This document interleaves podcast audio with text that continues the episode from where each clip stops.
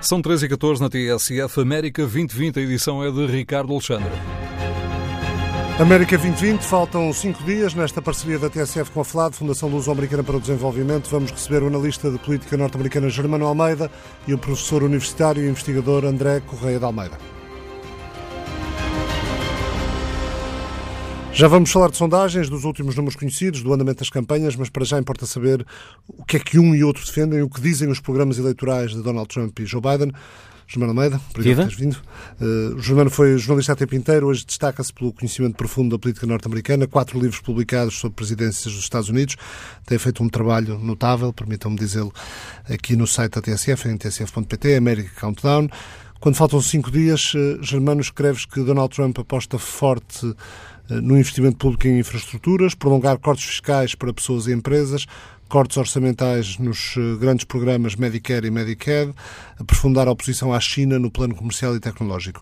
No fundo, Germano, eh, Donald Trump volta, volta a propor uh, uh, América primeiro, America First. Sim, é interessante começarmos a conversa com uh, ideias e programas, coisas que, como sabemos, não têm marcado uh, esta disputa eleitoral. No caso de Trump, é de facto isso, é um prolongamento, uma espécie de prolongamento da plataforma de 2016. No caso de Joe Biden, é muito dentro do core democrata, é uma espécie de presidência Obama 2.0, numa ideia de melhorar as condições da classe média e dos mais desfavorecidos à custa de uma, um aumento fiscal dos mais ricos, uma, uma, ideia completamente diferente do que foi estes quatro anos de Trump, eh, com os Trump tax cuts que, que cortaram bastante a, a, a, a, parte fiscal das maiores fortunas.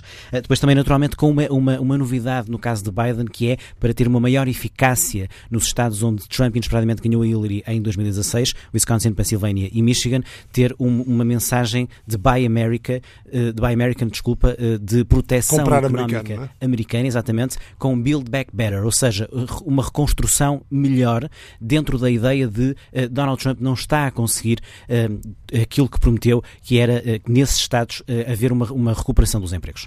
no caso de Donald Trump, muro com o México, reforçar, aumentar o muro com o México, as restrições na política migratória, fim de algumas benesses que o sistema concede à imigração, isso também faz parte do programa do, do atual Presidente. Isso é chave na ideia de Donald Trump.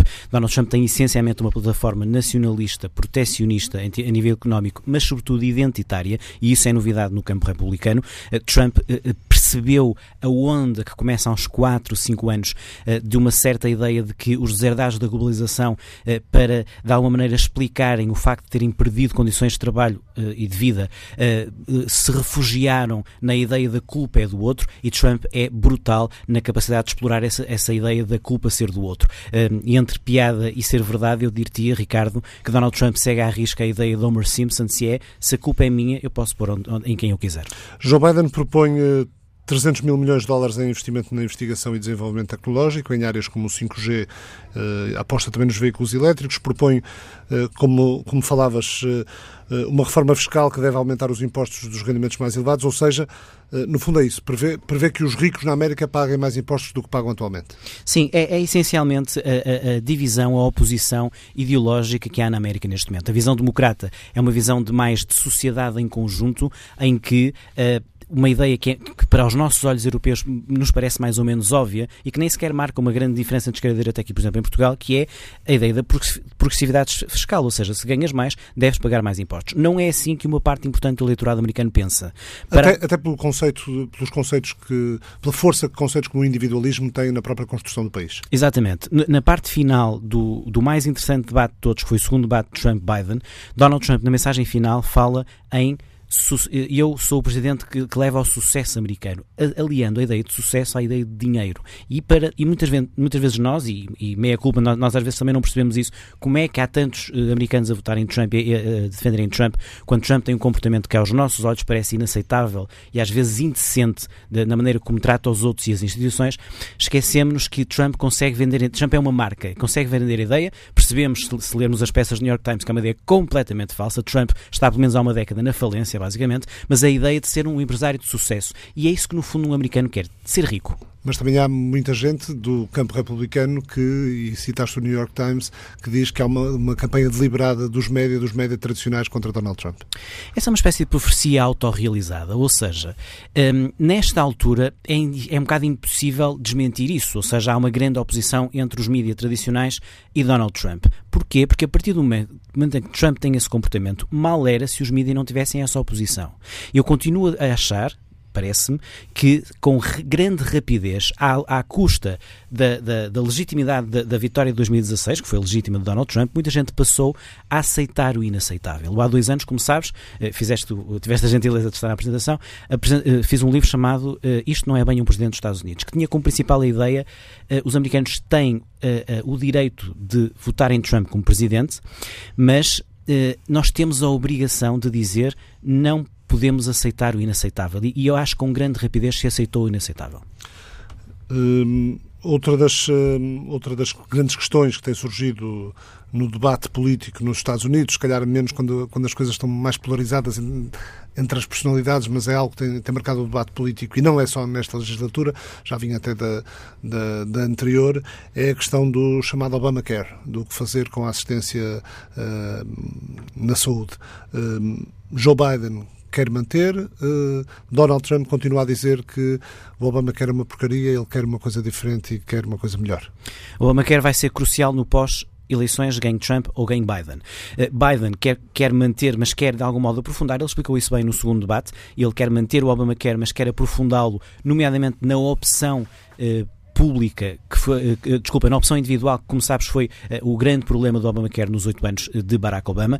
de Joe Biden, também para marcar a diferença e para mostrar que não está refém do apoio da ala esquerda, Bernie Sanders, Elizabeth Warren, Alexandra Ocasio-Cortez sendo que eles, eh, nas primárias, os primeiros dois, eh, e a, a Jovem Congressista de Nova Iorque também, no Congresso, defendem eh, uma, um sistema de saúde universal que, que, que, à luz de muitos estudos e de muita gente nos Estados Unidos, diz que, é, que dizem que é uma grande responsabilidade, porque implicaria uma grande, aí sim, uma grande mudança do, do que é a base do sistema financeiro público americano.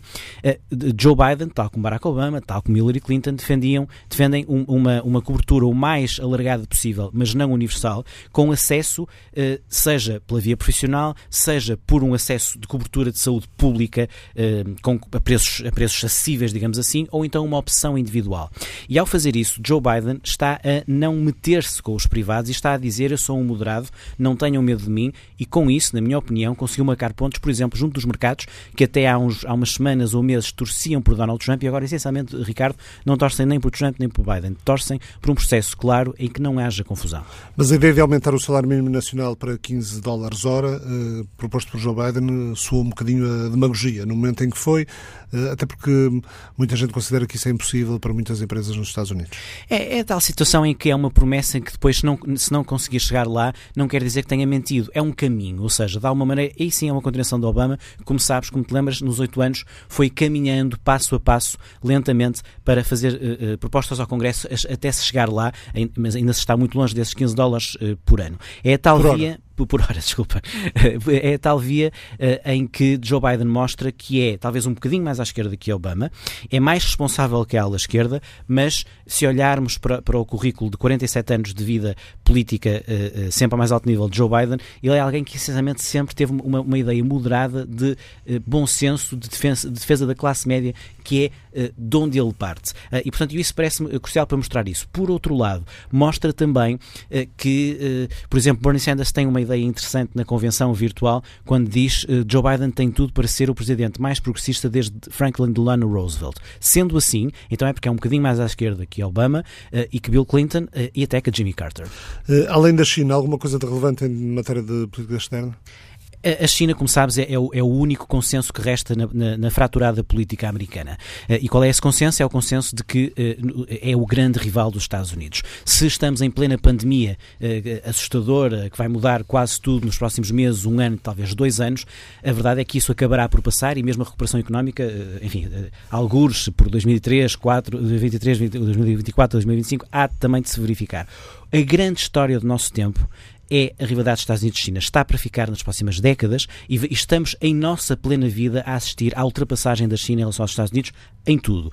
E Donald Trump teve uma, uma visão eh, interessante e hábil que é perceber a identificação dessa ameaça e aumentar a retórica em torno dela nestes quatro anos com a guerra e comercial. Concentrar, e concentrar as atenções nesse, nesse ponto. Nesse ponto, com a guerra comercial a guerra de tarifas. Mas se olharmos ao pormenor, percebemos que não é ele que começa a, a, a oposição à China, é Barack Obama, uh, mas Joe Biden, mantendo também uma visão obamiana, eu diria disso, diz a China é o nosso principal rival, mas a política de tarifas não é questão de ser uh, duro ou, ou, ou, macio. A política de tarifas não foi boa para os Estados Unidos. Isso é um facto, não é uma opinião. Uh, os Estados Unidos perderam mais que os chineses com a política de tarifas e, portanto, o caminho não é esse, o caminho é dentro das regras da Organização Mundial do Comércio, fazer aquilo que Obama começou por fazer, que é fazer um conjunto de queixas em tribunal aos chineses quando eles não cumpriam as regras da OMC.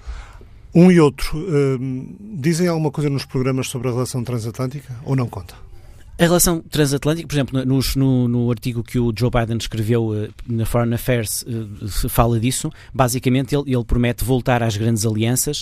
Uh, há um artigo muito interessante, talvez se eu tiver que escolher o artigo mais interessante a ler sobre estas eleições, é do almirante William McRaven no Wall Street Journal. William McRaven foi um dos principais, principais cabeças da Operação Jerónimo que, que em 2011 operou a eliminação de Bin Laden, ainda na presidência Obama, naturalmente. E o almirante William McRaven explicou porque é que é fundamental que Joe Biden ganhe estas eleições, porque os Estados Unidos precisam de voltar a liderar para voltarem a ser os Estados Unidos, para terem um, serem, voltarem a ser um conjunto referencial e voltarem a respeitar as alianças tradicionais e não eh, desdenhá-las e maltratá-las e não ter uma eh, constrangedora proximidade com eh, ditadores ou com líderes eh, autoritários. A minha questão agora é, é a questão que, que colocas no fim do teu artigo de hoje, no site da TSF. Será que os programas dos candidatos vão contar alguma coisa? no fundo vão, porque embora ninguém os leia, eh, como acabámos de falar nestes mesmos minutos de conversa, eh, eh, as principais ideias dos dois e a sua divisão estão, estão lá. Ou seja, Trump é um tipo que explora agora, porque lá há 10 ou 15 anos não era assim, lá há 15 anos financiava os Clinton. Mas neste momento tornou-se, por ter identificado essa oportunidade há 4 anos no Partido Republicano, tornou-se um, um líder ultranacionalista, antiglobalista identitário e protecionista, uh, e Joe Biden é um, um, candidato clássico, é uma espécie de, uh, depois de, muito, de, de, alguns anos de uma, de uma polarização e de, e de, uma, de uma extremação da, da, política, até um pouco esquisita, porque, porque tu olhas, tu no dia a dia não vês as pessoas assim tão zangadas uh, e, e, tão, e tão polarizadas, e depois vês comportamentos eleitorais que eu acho continuo a achar que são um pouco artificiais. E podemos estar, mais uma vez, posso estar completamente enganado, mas Ricardo, podemos estar a, a cinco dias da prova que afinal ainda há algum espaço para a moderação e o bom senso eh, ganhar uma eleição. Vamos então olhar para as sondagens, sondagens desta quinta-feira, sondagens nacionais, eh, a sondagem do USA Today dá Joe Biden com 8 pontos percentuais de vantagem, 52-44, a do IBD eh, que é uma, um instituto de sondagens menos conhecido, dá uma vantagem de 5 pontos ao candidato democrata, 50-45, mas as sondagens que verdadeiramente interessam numa eleição nos Estados Unidos, uma eleição presidencial, eh, são de facto as sondagens eh, nos Estados, particularmente os Estados cuja tendência de voto não está absolutamente clara, os chamados swing states, e temos aqui um caso bastante relevante, a Flórida, uma sondagem da NBC desta quinta-feira dá uma vantagem de 4 pontos percentuais a Joe Biden, 50 51 contra 47. Depois também há sondagens de hoje no Minnesota, todas elas com vantagem para Joe Biden, que oscilam entre os 3 e os 5 pontos em relação à, à aprovação da, performance de Donald Trump como presidente, eh, tanto o Instituto Gallup como o USA Today eh, têm sondagens que desaprovam a atuação presidencial. No caso do Gallup, 6% de vantagem, 6 pontos percentuais de vantagem para quem desaprova, 52-46.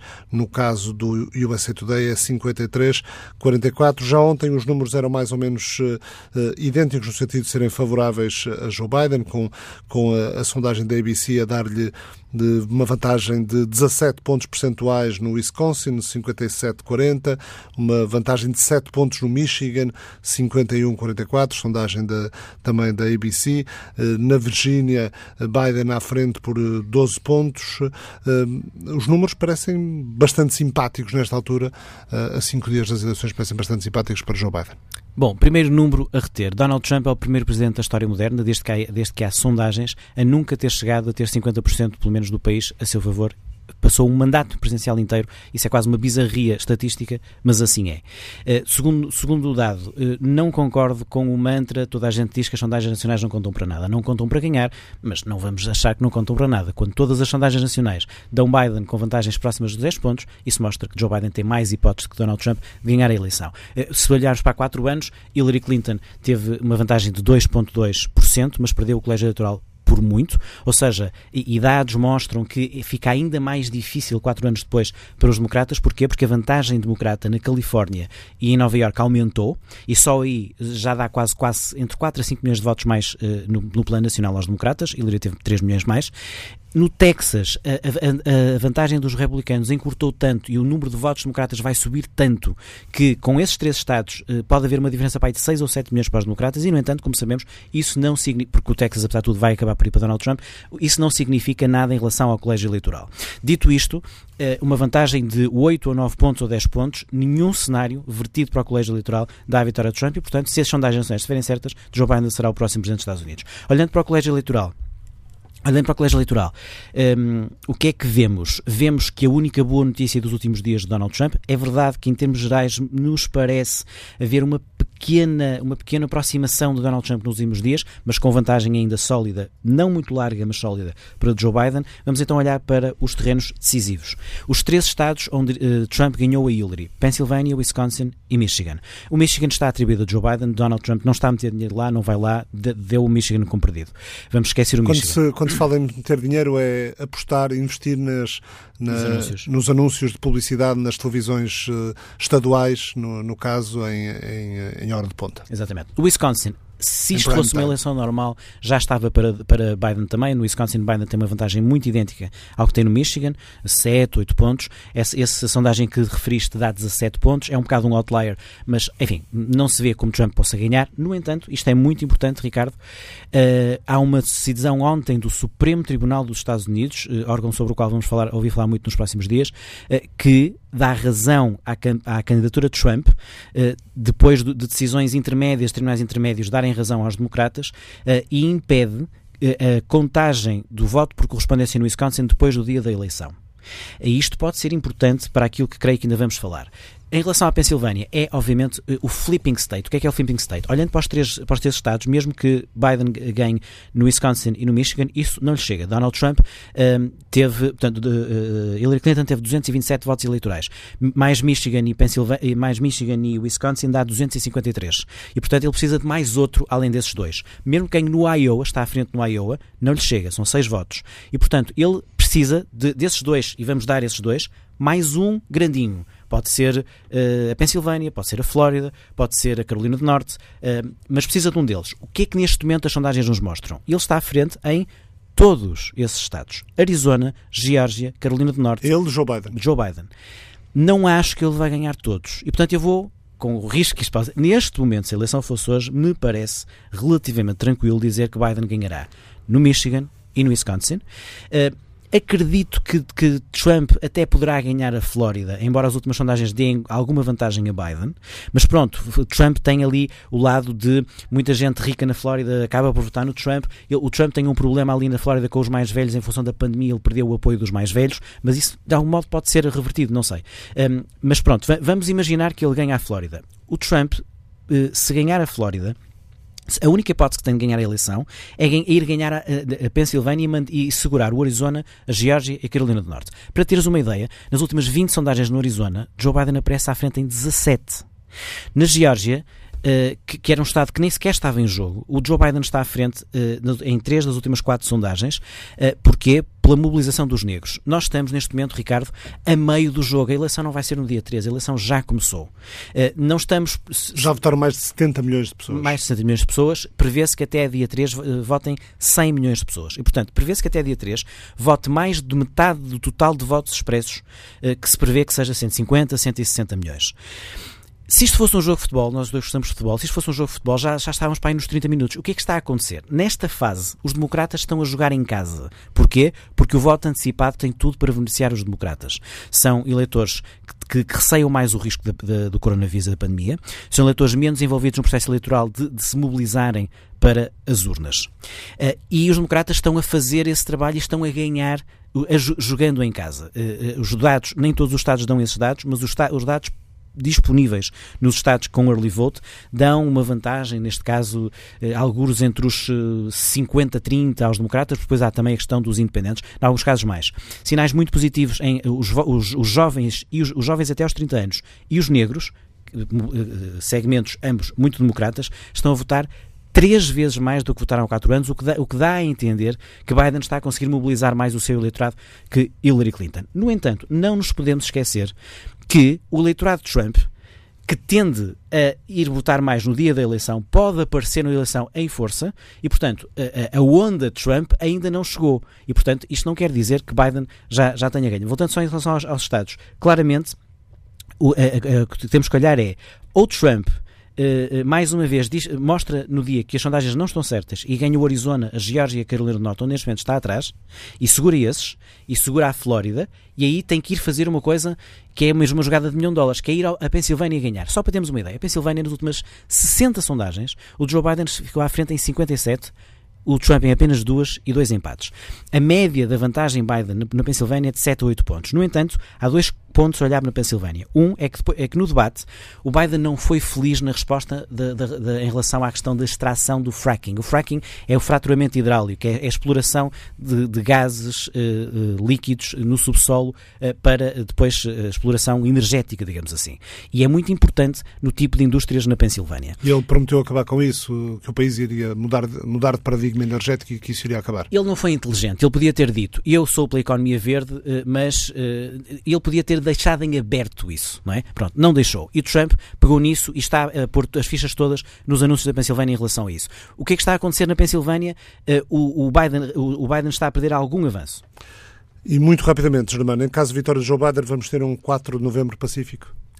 Uh, Duas coisas. O, o, Supremo Tribunal, o que decidir, estará decidido uh, e quem ganhar a eleição tomará posse a 20 de janeiro de 2021. Dito isto, perante um Donald Trump que já disse que não aceitará uma derrota porque se perder acha que as eleições são fraudulentas, a forma como ele vai atiçar o seu povo para isso, uh, temos todas as razões para achar que vai haver problemas. No entanto, os Estados Unidos têm regras, têm leis, têm tribunais, há relatórios que dizem que há estados em que há risco real de insurgência uh, militar e insurgência de milícias e isso é um problema. Muito obrigado. obrigado.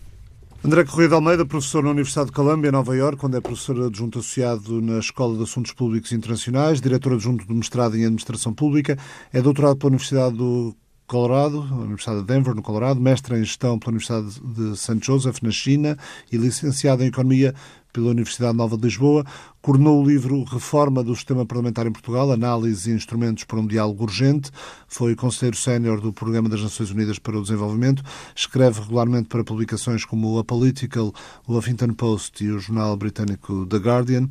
André Coelho Almeida, obrigado por ter vindo à TSF. Um, veio a Portugal para o Planeteers, um encontro mundial sobre sustentabilidade. Mas começa a conversa por algo diferente, porque tem feito ações de rua com música e tudo, nas, eh, nas ruas de Nova York. Por exemplo, tocou o Imagine no mosaico do Central Park, dedicado à memória de John Lennon, tocou e cantou uh, contra a corrupção em Portugal. Porquê? Obrigado por me ter aqui, Ricardo Alexandre. Uh, porque, é um, porque é talvez, na minha opinião, o, a barreira mais importante ao desenvolvimento do país. No século XXI, 45 anos depois da Revolução de Abril, uh, 46, é, é, na minha opinião, a maior barreira ao desenvolvimento de Portugal. Daí esta campanha, hashtag Free My Country from Corruption, uh, libertar o país da, uh, da corrupção. Sabemos, qualquer pessoa que, que, passe por Nova Iorque sabe que nas ruas de Nova Iorque há sempre gente a fazer campanha e ações de rua pelos mais variados motivos, pelos mais diversos motivos, o que quer dizer também que por vezes não, não é fácil despertar a atenção de quem passa. O que eu queria perguntar é se um assunto como a corrupção desperta uh, alguma atenção por parte dos nova-iorquinos que, que, passaram pelo André durante estas ações rua. Muita, muita atenção e, e, e ainda por cima porque estamos, estamos em período de eleições nos Estados Unidos e, e Nova Iorque, à semelhança de mais dois ou três estados, uh, estão muito mobilizados uh, para que o resultado eleitoral seja diferente do de há quatro anos.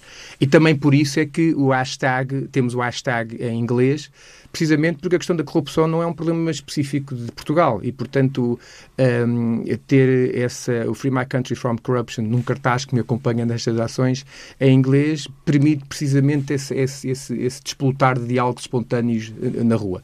E claro, depois também há o hashtag em, em português Liberte o meu, o meu país de corrupção. Um, mas a, a, as ações de rua são recentes, começaram há três semanas no Financial District e depois a, a semana passada no Central Park e agora esta semana, semana 3, terceira semana em Lisboa. Mas a propensão a, discutir este tema é muito grande porque não é só a experiência das eleições, de 2016 nos Estados Unidos, mas também a experiência das eleições de 2004 e, portanto, os nova-iorquinos em particular estão muito sensíveis uh, aos problemas da corrupção dentro do sistema uh, político americano e particularmente dentro do próprio sistema eleitoral americano. É muito mais regulamentado. A justiça é mais célere? E depois, tens, e depois indo a mais, uh, mais especificamente a analisar a resposta, temos um, um sistema de tribunais muito mais célere, em, em, que encoraja a que o comportamento seja menos um, desviante a percepção de impunidade em Portugal é enorme. Dizer, ainda por cima, se houver recursos para uh, fazer os casos se arrastarem nos tribunais, há essa percepção. Portanto, quer dizer, o prevaricador, uh, o corrupto, aquele que se sentir tentado, um, ehm, por saber que existe um sistema judicial que é o que é, uh, tem, muito tem muito mais. Um, muito, muito menores barreiras mentais a, a, a, a deixar que, que levar-se pela tentação. Como é que alguém que vive nos Estados Unidos há 15 anos eh, vê o atual momento eleitoral no país? Está quase, não é? Eu eu tenho a impressão que o país não se vai deixar, como país, o país não se vai, não, não vai ser, não se vai deixar apanhar, ser apanhado de surpresa como há quatro anos. Uh, o fenómeno Trump uh, foi a surpresa que foi há quatro anos. Uh, a Hillary Clinton tinha vários problemas na sua candidatura que o Joe Biden não tem. E não se trata apenas de uma questão de género, de um ser homem e ser mulher. Embora isso seja importante, porque há quatro anos a Hillary Clinton não conseguiu atrair, não conseguiu cativar uh, muitos dos segmentos femininos que não se reviam na Hillary Clinton, por várias razões que agora não interessa aqui explorar. Um, por outro lado, as comunidades minoritárias ou as minorias étnicas eh, que se envolveram em torno do Obama e, e não se envolveram com a Hillary Clinton, eu estou convencido que vão às urnas. Muito mais do que foram há quatro anos. Aliás, os resultados, uh, eu não vi as estatísticas dos últimos dias, mas antes de voar para, para Lisboa, uh, em, em, na Califórnia já se tinham batido todos os recordes de, de do voto antecipado. Do voto antecipado. Uh, todos os recordes. Portanto, e, e, e, nem sequer estou-me a referir às, às sondagens. A Califórnia não é um swing state, não é? A Califórnia, em princípio, mas está mesmo, decidido pelos democratas. Ainda bem que referiste, porque mesmo até nos swing states o, o Joe Biden está melhor. E, mas, mas, a questão que me parece essencial, porque há quatro anos também as sondagens davam Hillary Clinton a, a ganhar, o que me parece que é essencial nesses swing states é que os fundamentos económicos eh, que, o, que o Trump prometeu alterar há quatro anos, nomeadamente a ver com uh, as, as, estruturas, uh, as fábricas e, e indústrias extrativas e manufatura, esses pressupostos não foram não melhoraram. Portanto, não há ninguém a investir em carvão, como o Trump prometeu que, que, que, que iria existir. Uh, estou mais. Estou, assento o meu argumento mais nessa constatação micro de que esses fundamentos não foram alterados ao nível das qualidades, das condições de vida dos trabalhadores. Ou seja, promessas não cumpridas, basicamente. Promessas não cumpridas. E sabia-se que, que, que, não, que, que, não poderiam ser cumpridas porque o mundo já está, a, a, a, já está noutra direção em termos das indústrias extrativas, só para dar o exemplo. Hum, mas... Ele há de ser tipo, o, o Trump há de ter sempre 40, 45% dos votos. É uma base de apoio consolidada. É uma base de apoio muito consolidada. Portanto, aqui a questão, aqui a questão é perceber como é que aquele centro que se demitiu de votar há quatro anos, por várias razões, ou pela questão de, do, uh, das mulheres não se identificarem com Hillary Clinton, ou pela, pela, pela questão das minorias étnicas ou das comunidades minoritárias em termos de população, não se ter mobilizado. E, portanto, eu acho que esse é um aspecto muito concreto que não sei como é que o estilo e a narrativa do Trump pode alterar. Claro que ele se prepara para criar uma guerra, depois dos resultados saírem, uh, mas isso também tem a ver com a pergunta anterior. É que não só os tribunais e o sistema judicial americano têm uma tradição diferente da portuguesa, mas também, de uma forma geral, as instituições têm outra solidez e têm outra resiliência. Até porque, vamos ser francos, a experiência democrática americana é muito mais longa que a experiência democrática portuguesa. Para quem fez uh, trabalho de, de investigação e, e, e, desenvolveu projetos académicos na Ásia, concretamente na, uh, na China, uh, uma mudança de poder na, na administração em Washington significa necessariamente uma mudança de atitude dos Estados Unidos em relação à China ou, ou cada vez mais, até como mostram os documentos doutrinários do, do, de, da, de segurança nacional e de segurança interna, estamos num momento de, de, competição estratégica entre países e a China. Uh, haja Trump ou não haja Trump, vai continuar a ser o grande, o grande rival dos Estados Unidos? Eu acho que pode haver rivalidade sem, sem animosidade. A, a, rivalidade, a rivalidade entre os, os blocos, entre, entre, o Ocidente e o Oriente, sempre esteve aí, sempre é, é milenar.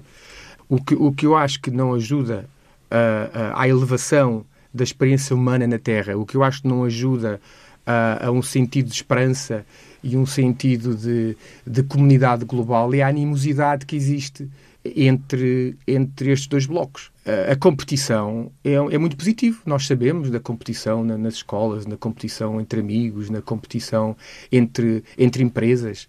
Uh, se, se, se acontecer, um, num, se, tiverem, se tiver Uh, incluído uma perspectiva de bem comum. Quer dizer, uh, uh, há muitos exemplos, e aliás, o que me traz da Lisboa desta vez, o evento do, do Planeteers World Gathering, é exatamente exemplo disso. É que as, as instituições podem continuar na busca das suas missões e no desenvolvimento das suas atividades empresariais e sociais e, simultaneamente, criarem uma, uma, uma, um sentido de, de espaço comum por exemplo, eh, a própria experiência da União Europeia ou a própria experiência da, da Federação Americana é muito assente em muitas dinâmicas de competição entre os Estados americanos e, e dentro das próprias nações uh, europeias. Uh, e não é por isso que não se consegue criar um consciente coletivo, uma experiência partilhada. Um, um... E estou a falar isto sem. Estou, uh, falaste há pouco, Ricardo, na minha música e nessas outras minhas formas de expressão artística,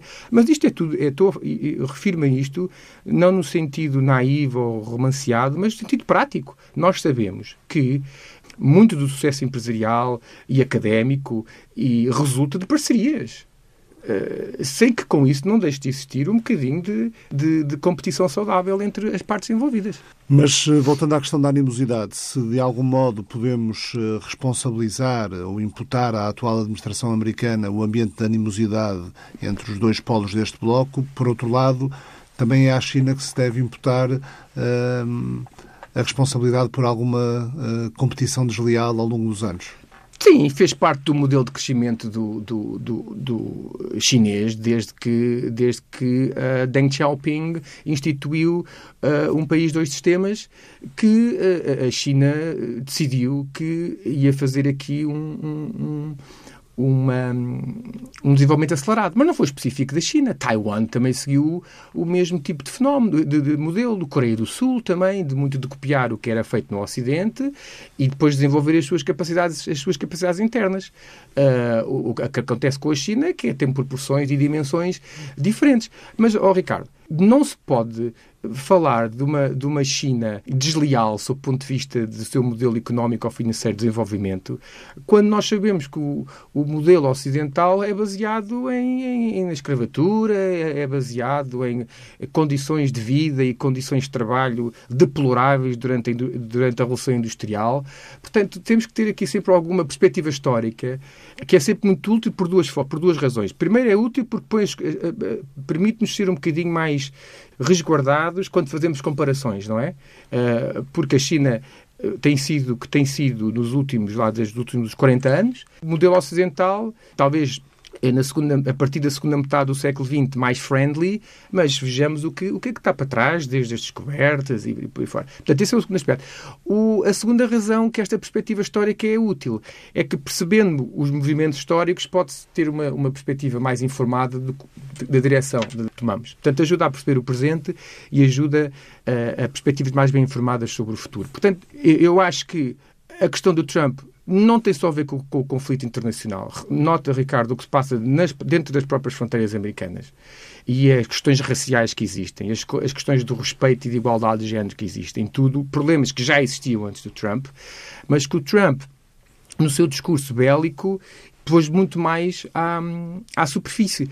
Pode também dizer, é verdade, que há muitas vantagens em tornar estas coisas, estes assuntos, mais à tona d'água.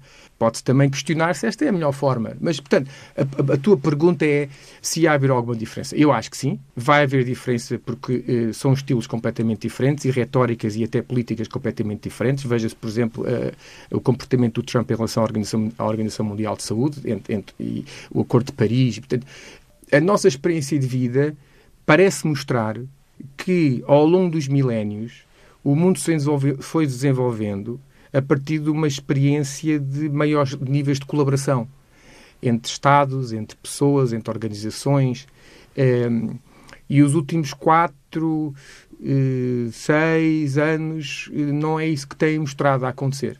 Esteja a acontecer. Alguém que é ehm, académico, que é investigador, mas que também é músico, uh, que canção uh, escolheria uh, que simboliza a América? Seja a América nos tempos que correm ou a América sempre? Eu acho que o Imagine é uma, é uma boa. É uma boa é, eu vou dizer duas. Uma, o Imagine. John Lennon, uh, aqui eu interpretei eh, no Central Park junto ao mosaico que há, há bocadinho referi na semana passada. Alterei a última palavra do primeiro verso. Uh, em vez de Imagine There's No Heaven, I, eu, eu cantei Imagine There's No Corruption. Imagine there's no corruption.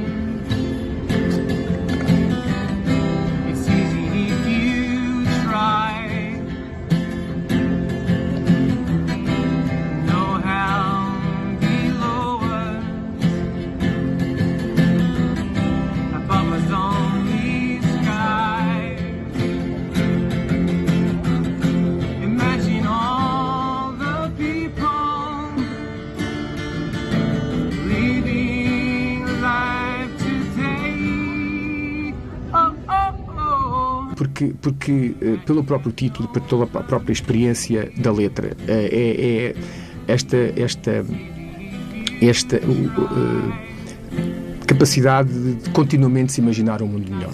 E, portanto, uh, um, isso é o que move muito uh, dos americanos que vão às eleições, ou quase todos, mas uns esperam uma mudança maior do que outros daqui dentro de algumas semanas um, e no caso português. Dentro de alguns dias. Dentro de alguns dias. O outro tema que eu estou a falar é o, é o My Way, do, do Frank Sinatra. Uh, é um tema muito dedicado a Nova York um, e é um tema que, que sugere aqui alguma tensão entre o My Way individual, não é? No matter what, estás em Nova York, no matter what, uh, independentemente do que está a passar no resto do país, estás em Nova York and that's my way.